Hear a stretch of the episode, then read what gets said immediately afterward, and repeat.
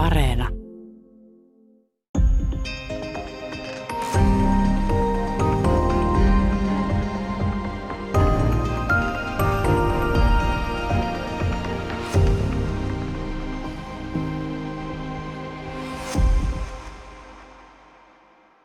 Hyvää päivää. Täällä on tänään vieraana tutkija Aapo Kähönen. Me puhutaan Suomesta Moskovasta nähtynä, mutta tällaisella ajallisella rakenteella 1920-1930,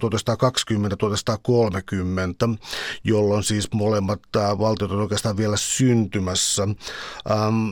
Tämä ehkä tuntui mun silmiin hieman tota pelottavan ajankohtaiselta, koska tällainen etupiiri ja puskurivyöhykke, tällaiset valtiot on tässä, tässä ajassa tota, erittäin voimakkaasti esillä. Voisin heti kysyä tavallaan kirjan ulkopuolelta, että onko tällainen suurvaltapolitiikka tätä samaa vai onko ne muuttuneet tässä vuosien varrella?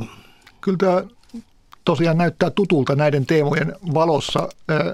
Se silloinen niin kuin 1920-luvun Neuvosto-Venäjän Neuvostoliiton politiikka oli myös siinä ajattelussa aika tämmöiseen perinteiseen niin kuin 1800-lukulaiseen ulkopolitiikkaan niin kuin pohjaava yllättävänkin paljon nähden siihen, että sen piti olla vallankumouksellinen valtio.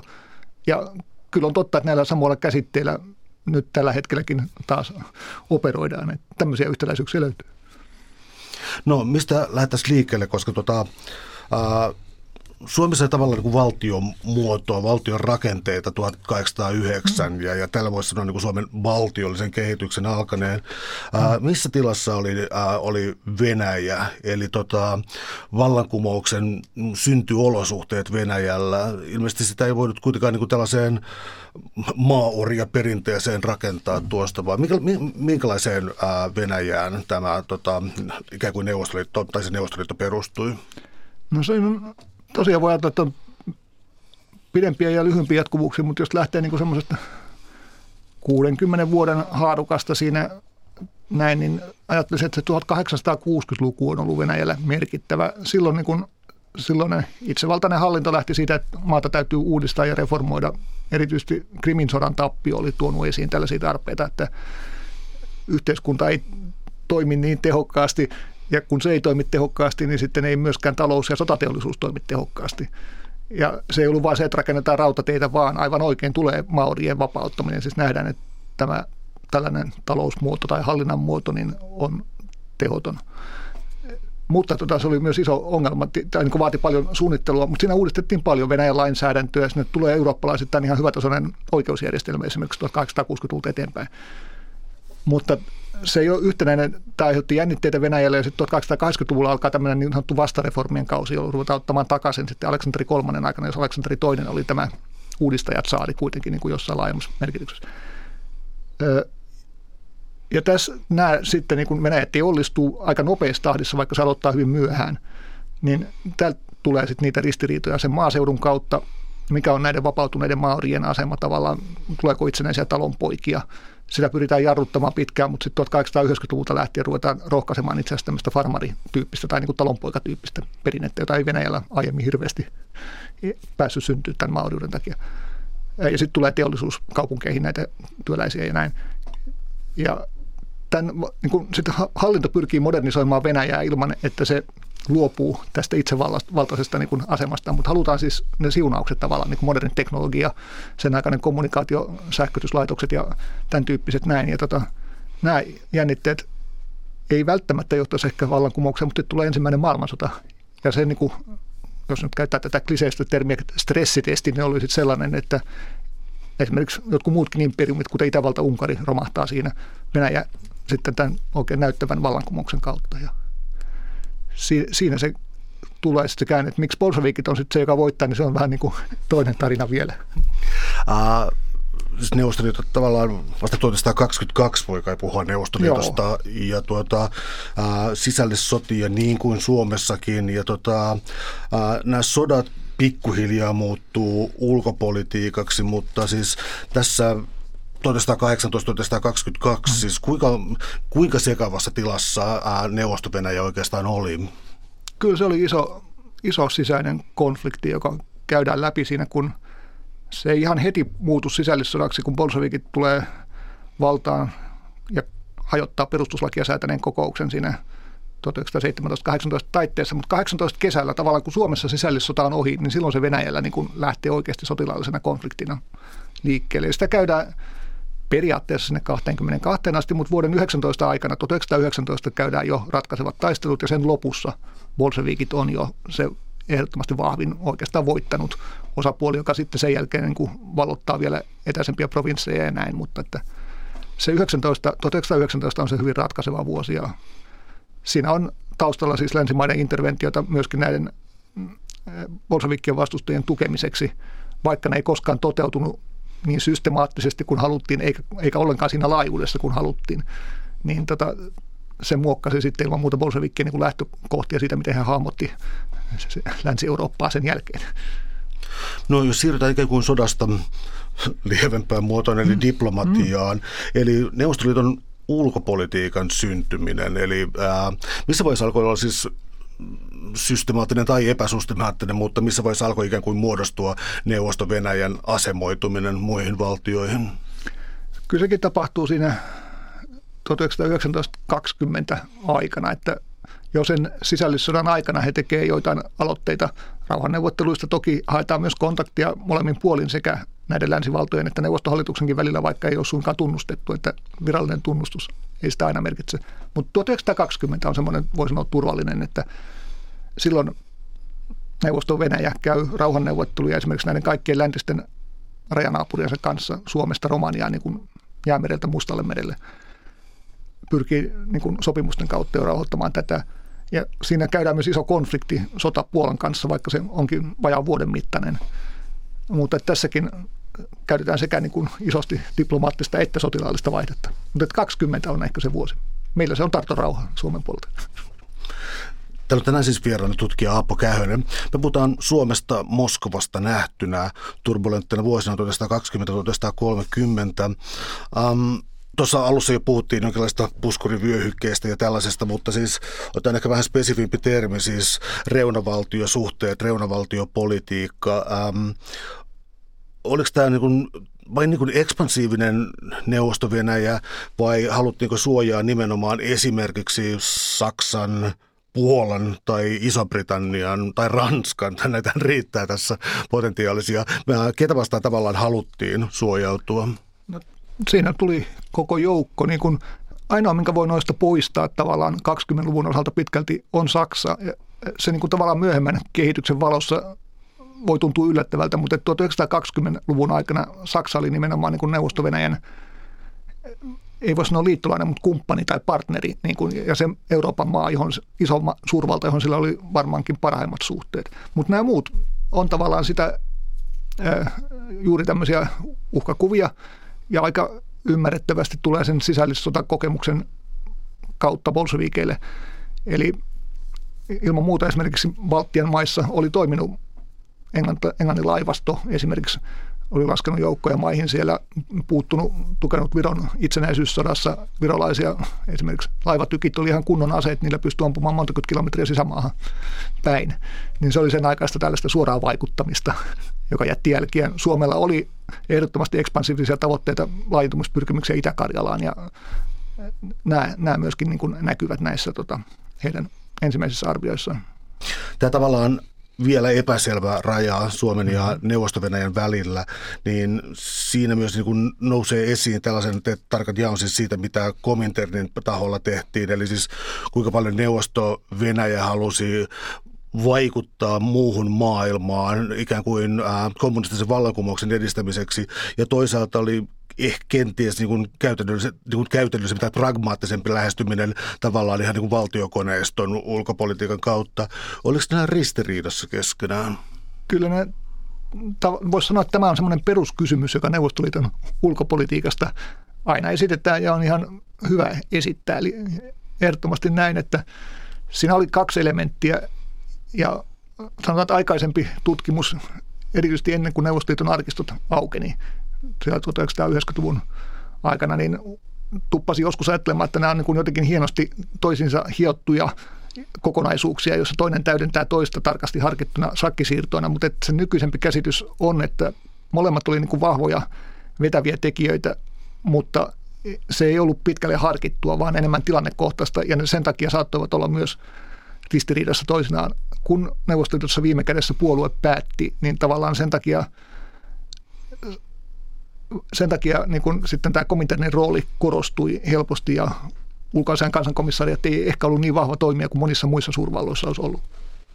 No Tartun rauha oli siis 1920, mutta tota, äh, kuinka sekavaa siis tämä Suomen itärajan äh, ikään kuin avoimuus oli, koska siis oli heimosotia ja toisaalta sitten oli Itä-Karjalan kansan nousu, äh, puheita etnisiteetistä ää, ja Suur-Suomesta ja, ja niin edelleen. Oli, oliko tämä Tarton rauha ikään kuin piste jollekin vai, vai jatkuuko tällainen epäselvyys vielä sitä eteenpäin? Joo, siinä voisi sanoa, että rajat oli, oli tosiaan liikkeessä ja vielä tuohon aiempaan nähden, niin totta kai niin kun, kun Suomessakin oli käyty sisällissota, niin silloin, jos tavallaan Suomen puolelta oli tämmöisiä nationalistisia laajentumispyrkimyksiä Itä-Karjalaan, jossa vedottiin etniseen samankaltaisuuteen, heimovelkiyteen, niin samalla tavalla sitten Neuvostoliiton puolella oli tukea Suomen hävinneille punaisille ja Moskovassa perustetulle SKPlle, eli kumpikin tavallaan niin kuin pyrki vaikuttamaan toisensa alueella siinä. 20 Tarton rauha on kyllä tämmöinen periaatteellinen päätepiste, missä niin kuin määritellään rajat ja se, mitä kumpikin saa toisen alueelta. Mutta voisi ajatella, että tämä Itä-Karjalan kapinan päättyminen on se lopullinen päätepiste tällaiselle konfliktisuhteelle. Ja siinä myöskin sen jälkeen raja, tehdään rajasopimus, jossa se siis oikeasti merkitään sinne käytön, niin kuin luontoon ja sovitaan, miten valvotaan rajaloukkauksia tai tällaisia muita. Niin tota, 22 voisi olla tällainen päätepiste geopoliittisesti vielä tuota, Petsamo. Se oli tärkeää, eli siis tuota, ää, pääsy jäämerelle, ää, junayhteys mm. sinne ja siis se oli muidenkin maiden ää, silmissä mielenkiintoinen, mielenkiintoinen paikka. Miten se vaikutti Suomen ja neuvosto suhteisiin? Kyllä se vaikutti. Se oli niin kuin se ainoa alue, alue tällainen niin kuin vaatimus, jonka Suomi sai Tarton rauhanneuvotteluissa läpi sitten. Niin kuin, ja siinä oli vähän tämmöistä ei se niin kuin, varmaan se teki alun hieman vaikeammaksi, mutta se oli myönnytys, jonka sitten neuvostojohto katsoi voivansa tehdä siis näiden neuvottelujen kuluessa.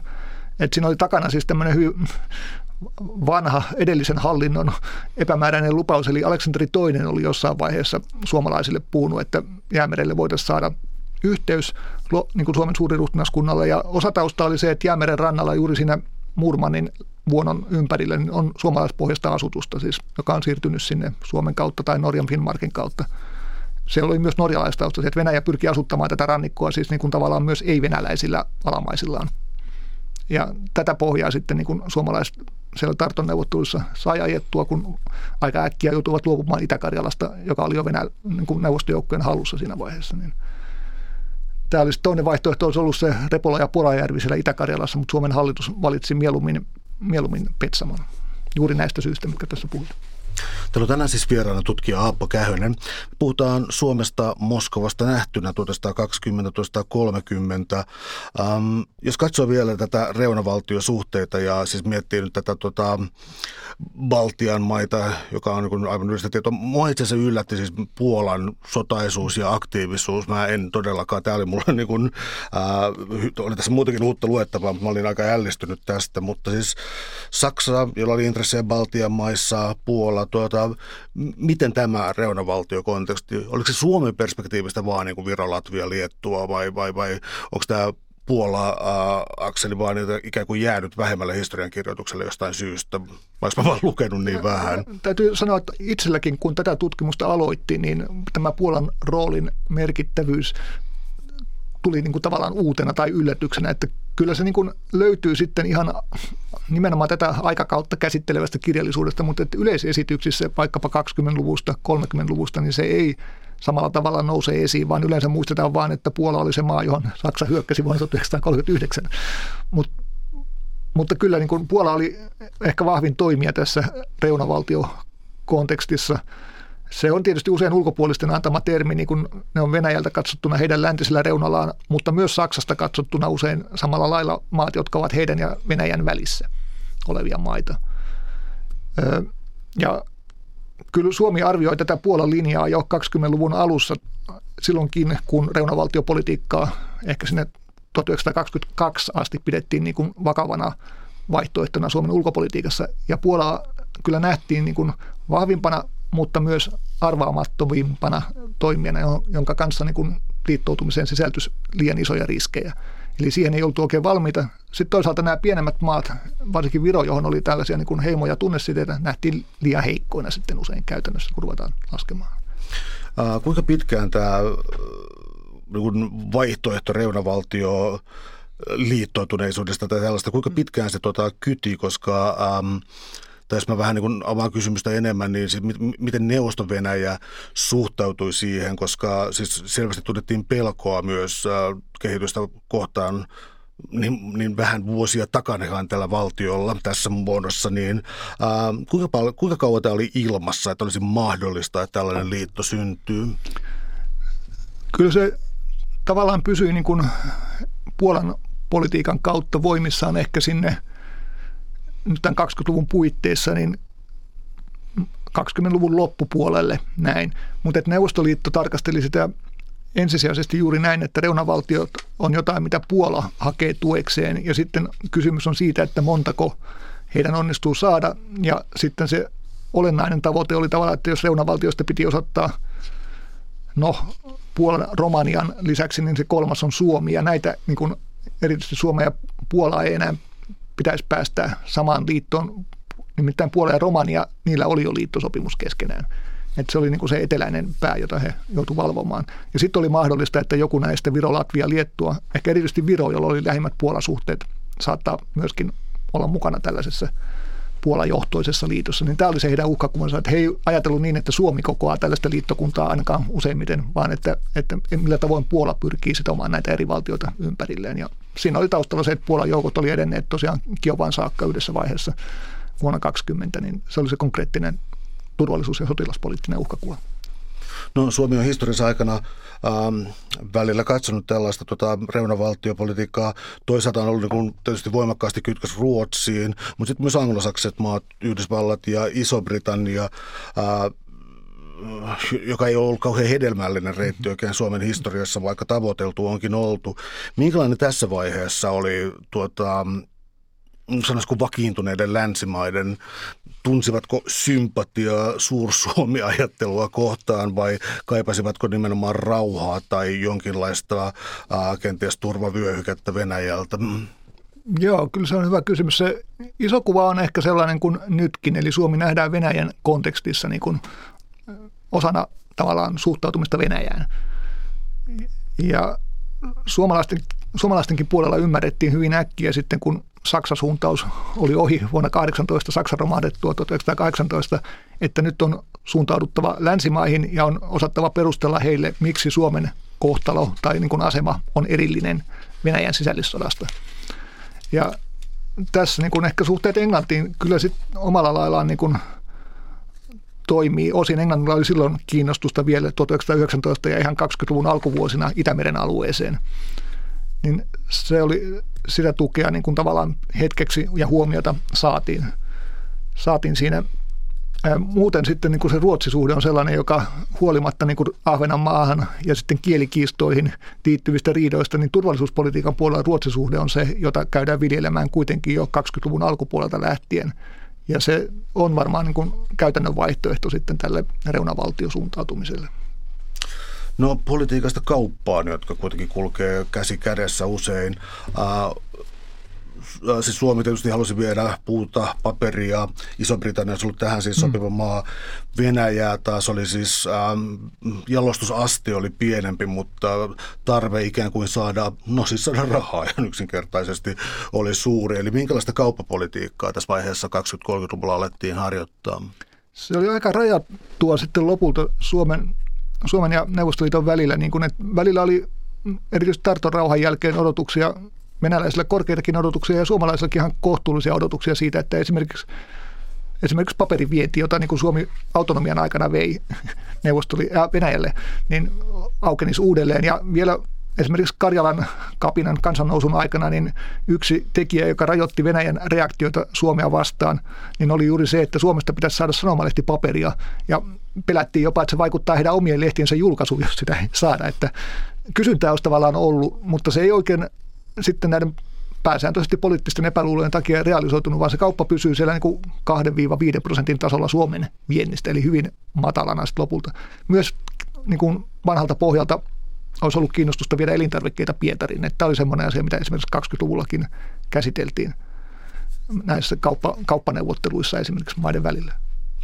Missä vaiheessa tämä kääntyy sitten sellaiseksi yhteiskuntajärjestelmien väliseksi sodaksi tai, tai kilpailuksi, koska siis täällä tulee tuota, ää, niin, tämä taitaa olla Lenin sitaatti, että kapitalismin ja sosialismin ollessa olemassa samanaikaisesti, niin eivät voi elää rauhassa, jompikumpi tulee voittamaan. Eli syntyy nämä niin kuin, no, olisiko, sanoisiko paljon myöhemmän kylmän sodan mm. tietyt niin kuin ava, avainlause kuitenkin siihen, eli kahden järjestelmän kilpailu. Joo, se on kyllä käytännön tasolla sitten ehkä, tai on selvästi laimeampi kuin kylmässä sodassa, koska ei ole vielä sellaista blokkiajattelua ollenkaan, vaan niin kuin tämä kansainvälinen politiikka, jos sitä nyt tässä ottaa taustaksi, niin on vielä moninapainen on nippu näitä, tai useampi läntinen suurvalta ja sitten Yhdysvallat omalla pallonpuoliskolla, joka ei vielä kovasti puutu, mutta taloudellisesti vaikuttaa kyllä Länsi-Euroopan asioihin paljonkin. Ja sitten taas tämä niin vähitellen vahvistuva neuvostovalta Venäjällä. Kyllä se näkyy näissä ideologisissa puheissa ja tämäkin taisi olla keskustelu sitten niin kuin amerikkalaisen senaattorin ja neuvostoliiton edustajan välillä siinä, että tämä Lenin senaattihan jatkuu toki myös niin, että vaikka hän puhuu siitä, että jomman kumman on voitettava – niin muistaakseni hän sanoo myöskin, että Neuvostoliitto toki käyttää kaikkia mahdollisia keinoja myös niin kuin sopimuksista ja yhteistyöstä sodankäyntiin asti tai näin, mutta että se ei automaattisesti tarkoita sitä, niin kuin, että halutaan vaan teurastaa toinen. Mutta kyllä se aspekti tietenkin on olemassa, että maailman vallankumous oli positiivinen asia Neuvostoliitolle. Siis Marksia usein niin spekuloiden voidaan ajatella, että Marx ehkä ajattelee, että Iso-Britannia olisi pikemminkin sellainen, jossa vallankumous sattuu, siis tosi noin kehittynyt teollisuusmaa. Mutta siis näytti siltä, että Venäjällä niin kuin ymmärrettiin vähän omat huonot lähtökohdat, mutta tuijotettiin kuitenkin ennen kaikkea kaikki Saksaan ja, ja, ja Englantiin, että mitä niissä tapahtuu. Pyrittiinkö tätä aktiivisesti viemään eteenpäin? Kyllä vielä voi sanoa näin, että 20-luvun alkupuolella, ehkä sinne vähän vaihtelevasti puoliväliin, mutta ei enää sen jälkeen. Mutta siinä 1920-luvun alkupuolella tällä ideologisella sisällöllä tai jos nyt haluaa karikoida missiolla tai tällaisella, niin on, on vielä käytännön merkitystä Neuvostoliiton ulkopolitiikalle – ja Saksan osalta se näkyy vahvimmin siinä 1923. Saksa on niin kuin taloudellisesti romahduspisteessä, tulee hyperinflaatio ja se liittyy osin näihin Saksan sotakorvausten maksuongelmiin tai ihan suoraankin. Ja tässä tämä niin kuin Neuvostoliitossa oli niin kuin kaksipiippuinen asia, että se saattoi johtaa vallankumoukseen Saksassa, mikä olisi ideologisesti erittäin toivottavaa mutta reaalipoliittisesti saattaa johtaa siihen, että Saksan valtio romahtaa ja Ranskan joukot siirtyy Berliiniin, jolloin he ovat niin kuin heti Puolan vieressä ja askelta lähempänä heitä. Eli kumpaa pitäisi ajaa. Ja tässä vaiheessa vielä valittiin vallankumouksen ajaminen, tukeminen Saksassa. Täällä on tänään siis vieraana tutkija Aapo Kähönen ja me puhutaan Suomesta Moskovasta nähtynä, eli suurvaltapolitiikan sisällissodan ja vallankumouksen leikkauspisteessä 1920-1930.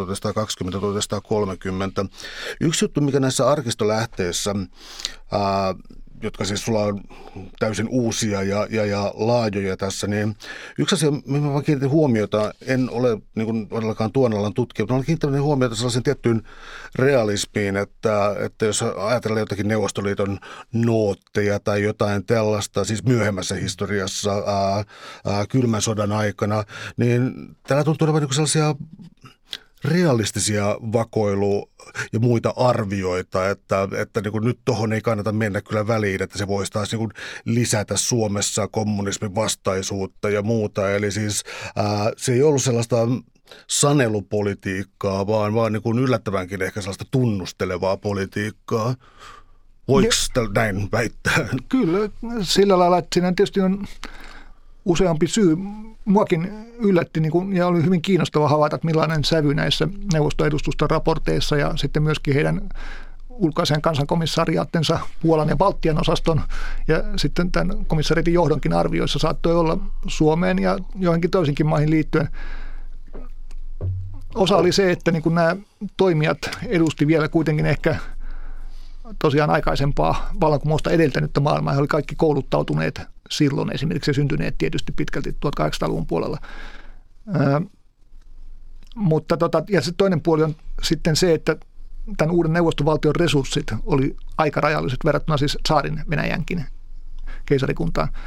Mutta siltikin se oli minusta yllättävää, ajatellen, että voisi voinut kuvitella, että heillä on vahva tämmöinen vallankumouksellinen missio tai kiihko, niin se ei tosiaan näkynyt näissä arvioissa, vaan niin kun lähtiin aika varovaisesti niin kuin tällaisesta perustaltaan niin kuin puolustuksellisesta toiminnasta, vaikka se maailman vallankumous saattoi kangastella sitten sellaisena, johon päästään ehkä 15 tai 30 vuoden päästä. Niin käytännön linja oli tämmöinen varmistava usein, jos ei ollut välitöntä uhkaa. Um, ulko- ja myös tota, sotapolitiikkaan kuuluu sitten tietysti ehdottomasti myös rauhansopimukset, hyökkäämättömyyssopimukset ja tämän kaltaiset. Um, mihin tällaisiin Mitkä näistä kosketti erityisesti Suomia ja mihin neuvosto pyrkii? Minkälaisiin rauhan ikään kuin paketteihin? No joo, siinä 1920-luvun puolivälissä niin kun tulee tosiaan Neuvostoliitto esittää kaikille näille läntisille rajanaapureille ja itse asiassa joillekin eteläisille naapureille myöskin niin kuin, neuvotteluja hyökkäämättömyyssopimuksista, jonkalaisia niin kuin tavallaan koko 20-luku oli vielä tällaista niin kuin aika paljon tämmöiseen sopimuksiin uskovaa, siis muuallakin. Kansainliitto on yksi esimerkki siitä. Mutta tota, Neuvostoliiton kohdalla kyse oli tosiaan niin kuin uudenlaisen poliittisen tilanteen määrittelystä. He oli huolestuneita, jos käytetään tämmöistä niin kuin maltillista ilmaisua, ehkä nimenomaan puoluejohdossa, ei niinkään paljon siellä ulkoasian hallinnossa, mutta puoluejohdossa pelättiin kovasti sitä, kun länsivaltojen, Englannin ja Ranskan ja sitten Saksan, heidän läheisimmän kumppaninsa välit alkoi parantua nämä maat takas, siis länsimaat ja Saksa toistensa rajat tavallaan ja niin kuin vannoivat, että eivät hyökkäisi näin toistensa kimppuun, niin sitten Neuvostoliitto äärimmillään pelkäsi ehkä, että tällaisia rajatakuita annettaisiin myös heidän rajanaapureilleen. Niin sen takia oli parempi solmia itse hyökkäämättömyyssopimukset näiden maiden kanssa ja he aloitti tämän keskustelusarjan sitten tässä. Ja siinä sitten heidän linjansa oli, että ei solmita yhteisiä sopimuksia, niin kuin vaikka Puola on ajanut, että solmitaan sitten kaikkien reunavaltioiden kanssa kerralla yhdessä. Ja mielellään niin, että he edustaa niitä, vaan Neuvostoliitto halusi neuvotella erikseen kaikkien maiden kanssa. Ja tästä väännettiin sitten ehkä viitisen vuotta, kuutisen vuotta kättä, mutta lopulta ne hyökkäämättömyyssopimukset tuli Suomenkin kanssa tosi viimeisenä. Tämä on anteeksi, valtava kysymys, mutta tota, sun kirjan siis tällainen teoreettinen rakenne tässä on, lähtee tällaisiin maailmanpolitiikan mm-hmm. ää, painotuksiin, tällaisiin niin kuin mahdollisiin skenaarioihinkin.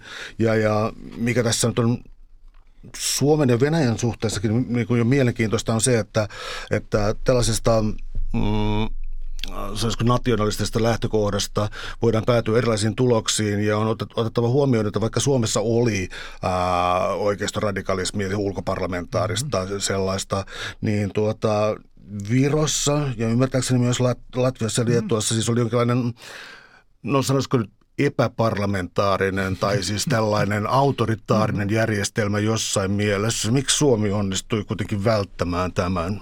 Nämä on näitä niin kuin Suomen historian tietysti tavallaan peruskysymyksiä, eikä niissä aina välttämättä tarvitse hirveästi ylpeillä, mutta kyllä se paikkansa pitää, että niin kuin yksi harvoista ensimmäisen maailmansodan jälkeen itsenäistyneistä maissa, maista, missä ei tule valtaan autoritaarista järjestelmää juuri tässä 1930-lukujen aikana, niin Suomi on yksi näitä harvoja, että Tsekoslovakia mainitaan usein toisena. Kyllä kai siihen, jos ihan todella lyhyesti pitäisi vastata, niin sanoisin, että Suomen etu oli pohjoismainen yhteiskuntarakenne, joka tulee sieltä niin kuin 600-vuotisesta Ruotsin vallasta. Ja se on erilainen, että silloin tämäkin on näitä vähän klassisia selityksiä, jotka oikeasti on monipuolisempia, mutta että Suomessa oli aika vahva itsenäinen talonpoikaisto, eikä ollut vahvaa aatelia, joka omistaa paljon maata.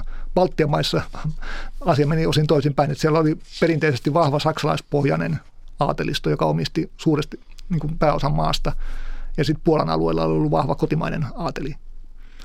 Ja tämän tyyppiset kehityskulut sitten vaikutti siihen, että, että niissä löytyi ehkä enemmän tukea tämmöiselle autoritaariselle ulkoparlamentaariselle hallinnolle. Mutta Viro on ehkä semmoinen kiinnostavin hybridimalli. Siellä oli myös aika vahva talonpoikaisto, kaksi talonpoikaispuoluetta ja näin, mutta sielläkin lopulta päädytään sitten vallankaappaukseen. No entä se tällainen ei se ollut edes mitenkään maanalaista, mutta siis sellainen, että tietenkin Suomen kommunistinen puolue on perustettu Moskovassa ja tuota, 1918. Äh, kuinka paljon Venäjä tai Neuvosto-Venäjä suoraan tuki tällaisia No siis kumouksellisia liikkeitä ja oliko tämä tuki systemaattista vai huomattiinko jossakin vaiheessa, että äh, tämä ei nyt niin kuin toimi?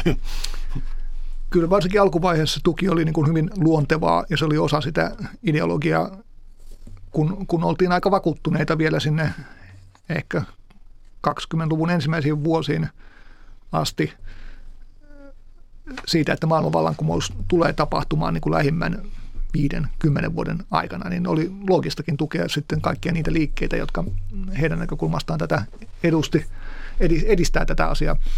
Mutta kyllä, kyllä jo 1922 taitaa Leninkin niin todeta, että kapitalismi on ainakin tilapäisesti vakiintunut Euroopassa ja todennäköisimmin niin kuin se lupaavampi suunta on näissä siirtomaissa ja ehkä Aasiassa myöskin näissä puoli-itsenäisistä maissa, joihin niin länsimaat pyrkii vaikuttamaan, erityisesti Kiinassa – että tämän jälkeen niin kuin semmoinen ehkä niin kuin 100 prosenttinen tai yli 50 prosenttinen satsaaminen näihin kumousliikkeisiin vähenee, mutta se säilyy ristiriitana. Se näkyy esimerkiksi kun Saksassa tuettiin vallankumousta 1923 tai kun vaikkapa Britannian lakkoja 20, 1925, 6, 7 tuetaan Neuvostoliitosta käsin, niin se on sellaista, että kun Neuvostoliitto on valtiojohtoinen maa, niin Neuvostoliiton ammattiliittojen tuki, Britannian ammattiliitoille ei ole niin kuin kansalaisjärjestöjen tukea, vaan se on ihan suoraan valtion kassasta tulevaa tukea silloin. Ja silloin se nähdään ainakin toiselta puolelta niin sitten suorana vaikuttamisena heidän asioihinsa. Neuvostoliittohan ei myöskään tykännyt heidän sisäisiin asioihinsa vaikuttamisesta. Suomen ja neuvoston suhteen niin äh, kaukaistakin asiat saattoi vaikuttaa niin voimakkaasti. Mä tarkoitan sitä, että kuinka sidottu neuvosto oli oikeastaan siis ähm, kaukana idässä. Siis tietysti oli Venäjän ja Japanin sota, mutta siis oli Kiinan sisällissota ja, ja äh, muistaakseni joku valkokenraalikin oli siellä Aasiassa päin. Eli tuota, kuinka sidottu Neuvostoliitto oli äh, näihin itäisiin tapahtumiin, jotka ei sitten niin kuin, äh, sanotaan suomalaisessa kouluhistoriassa tuon niin paljon esiin. Kyllä sillä on merkitystä, siis niin kuin se unohtuu ehkä meidän yleisesityksissä Neuvostoliiton historiasta ylipäänsä. Meillä on vielä Suomessa musta tämmöinen niin vähän kapea kansallinen katse, joka usein tuppaa katselemaan niin kuin Neuvostoliiton toimintaa Suomessa ja ehkä Skandinaviassakin vain tällaisen niin kuin kahden välisen filterin kautta, että ikään kuin Kremlissä palasi yöllä valot vaan sitä varten, että mietitään mitä Suomelle tehdään. Mutta koko ajan niin kuin se kuva tuli hyvin vahvasti tästä aineistosta ja kirjallisuudestakin esiin, että Neuvostoliitos, mikä hyvänsä hallitus Moskovassa on, niin katsoo paitsi länteen, Länsi-Eurooppaan, se katsoo etelään, kaukasukselle, Lähi-Itään, ja sen täytyy katsoa sitten koko ajan myöskin kauko-itään, onpa siellä Japani tai Kiina, joka on se nouseva. Et no, heillä on koko ajan tavallaan kolme suuntaa tai kolme palloa ilmassa, joita pitää niin kuin yrittää hallita ja painottaa tarpeen mukaan. Um, kun Stalin tulee valtaan, niin tuota, tuota, käytät termiä vallankumous äh, ylhäältä päin, äh, joka mä ymmärrän, että se tarkoitti kahta asiaa tavallaan, että rajat ja ekspansio kiinni ja sitten niin kuin autoritaarisen rakenteen tekemistä tuolla tavalla. Tietysti ekspansiota kyllä tästä seurasi, mutta äh, Oliko tämä vaan siis niin sisäisen turvallisuuden julmaa rakennusjärjestelmä vai oliko tässä jokin, sanoisiko nyt sitten vaikka miellyttävämpikin aspekti, jota pyrittiin toteuttamaan? No se, oli, se liittyy siihen isoon murrokseen Neuvostoliitossa 1920-30-lukujen taitteessa, kun siirrytään, halutaan siirtyä suunnitelmatalouteen. Se on yksi asia. Tavallaan siirrytään NEPin kompromissi sekataloudesta kohti niin kuin tätä ideologian selkeämmin istuvaa ja sen vaatimaa taloussuunnittelua. Viisivuotissuunnitelmat tulee. Ja toinen on myös sitten maatalouden kollektivisointi. Ja näistä yleisesti ottaen oli aika vahva yhteisymmärrys niin kuin Neuvostoliiton kommunistisessa puolueessa, että nämä on hyviä asioita ja näihin pitää siirtyä. Mutta sitten isoa kiistaa käydään siitä, että millä tavoin se tehdään. Ja tämä Stalinin ryhmä yleensä ajoi radikaaleinta, nopeinta, kovinta tapaa siirtyä näihin.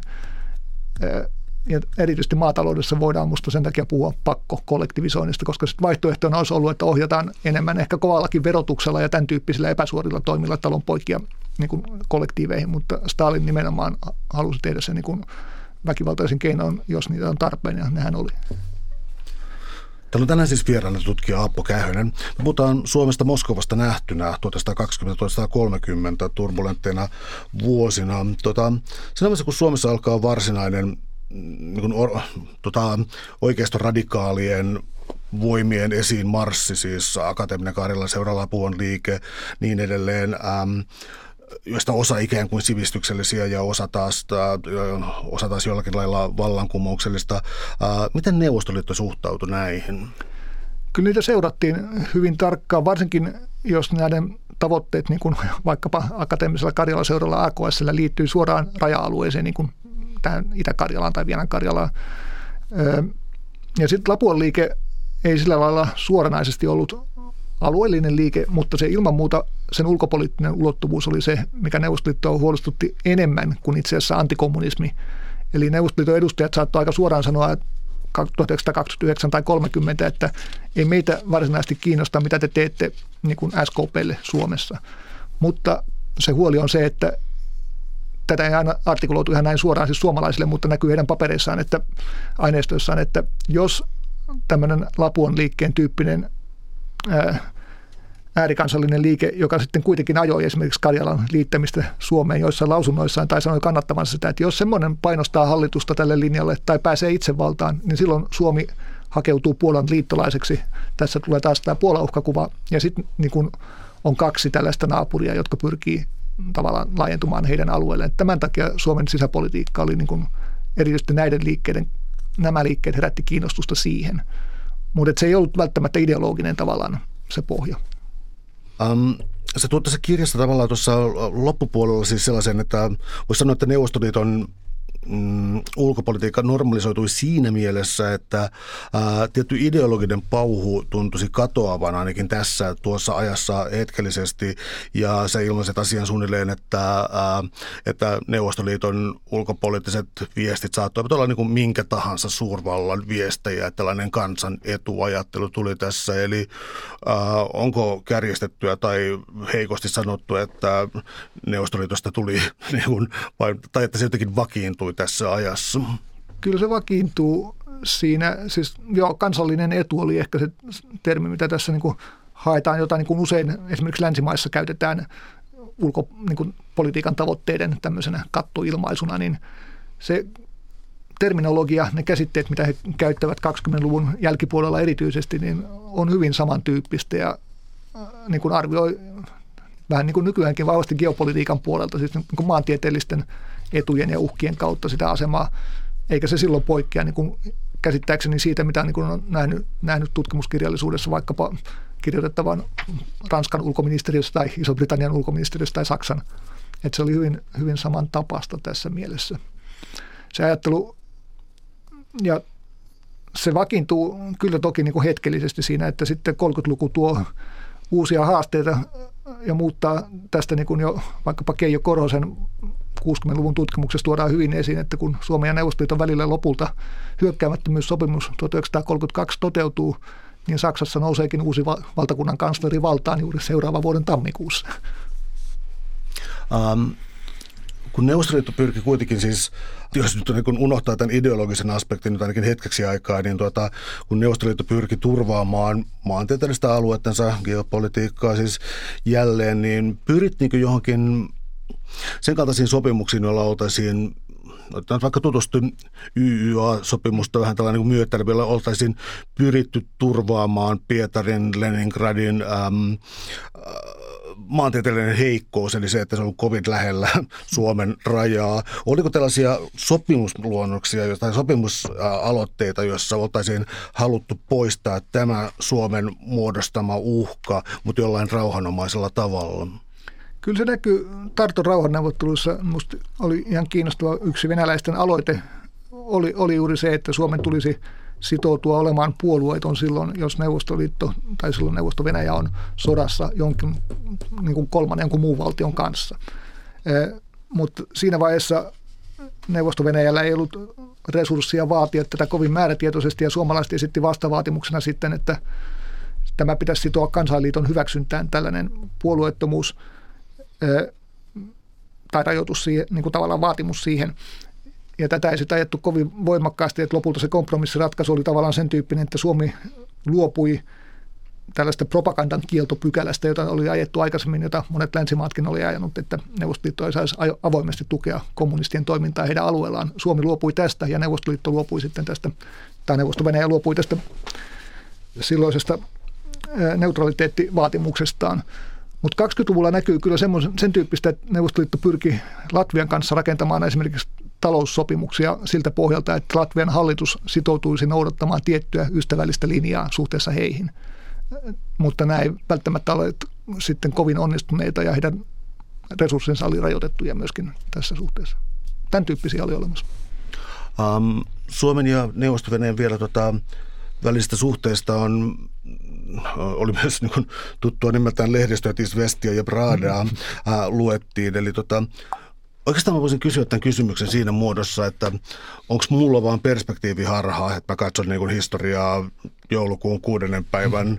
ää, tota, ikään kuin sen ikkunasta katsoen, niin kuin, että näin tämän täytyy tapahtua. Mutta mä oon aina ihmetellyt, että miten, ää, miten Neuvostoliitto saattoi kiinnittää Suomeen niin paljon huomiota ja, ja ää, suunnilleen valita meidän presidenttimme ja, ja kaataa hallituksia, yöpakkashallitukset, Kekkosen valinnat, kaikki muut.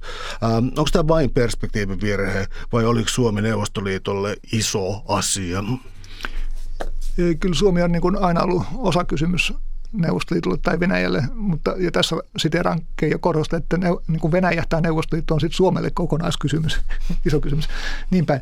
Mutta tota, kylmä sanan kuvio on sitten niin vähän erilainen. Silloin Neuvostoliitolla oli myös moninkertainen määrä resursseja, siitä on tullut supervalta silloin ja silloin se saattoi omistaa tällaiselle sivukysymyksellekin enemmän, enemmän huomiota, että nämä mainitsemasi kylmän sodan kuvioon liittyvät kuviot tai niin kuin tapahtumat ja vankka, vahva vaikutusvalta silloin, niin siihen ei tavallaan ollut ei välineitä eikä, eikä tarvettakaan 230-luvulla, että silloin usein neuvoston näkökulmasta riitti, että varmistetaan, että Suomi pysyy suurin piirtein sillä paikalla, missä se on, eikä niin kuin valu vaikka Puolan liittolaiseksi. Mutta sitten kun Neuvostoliitto on voittanut sodan Suomea vastaan 44, me ollaan siis hävitty hyvä, hyvänä kakkosena maaliin tuleminen tarkoittaa sitä, niin tota, silloin oli sitten vääntövoimaa ja YYA-sopimus oli sitten tällainen ihan erityinen väline siinä, koska näillä konsultaatioilla voitiin aina uhata sitten, jos näytti, että suomalaiset on niin kuin lipumassa länteen Neuvostoliiton näkökulmasta.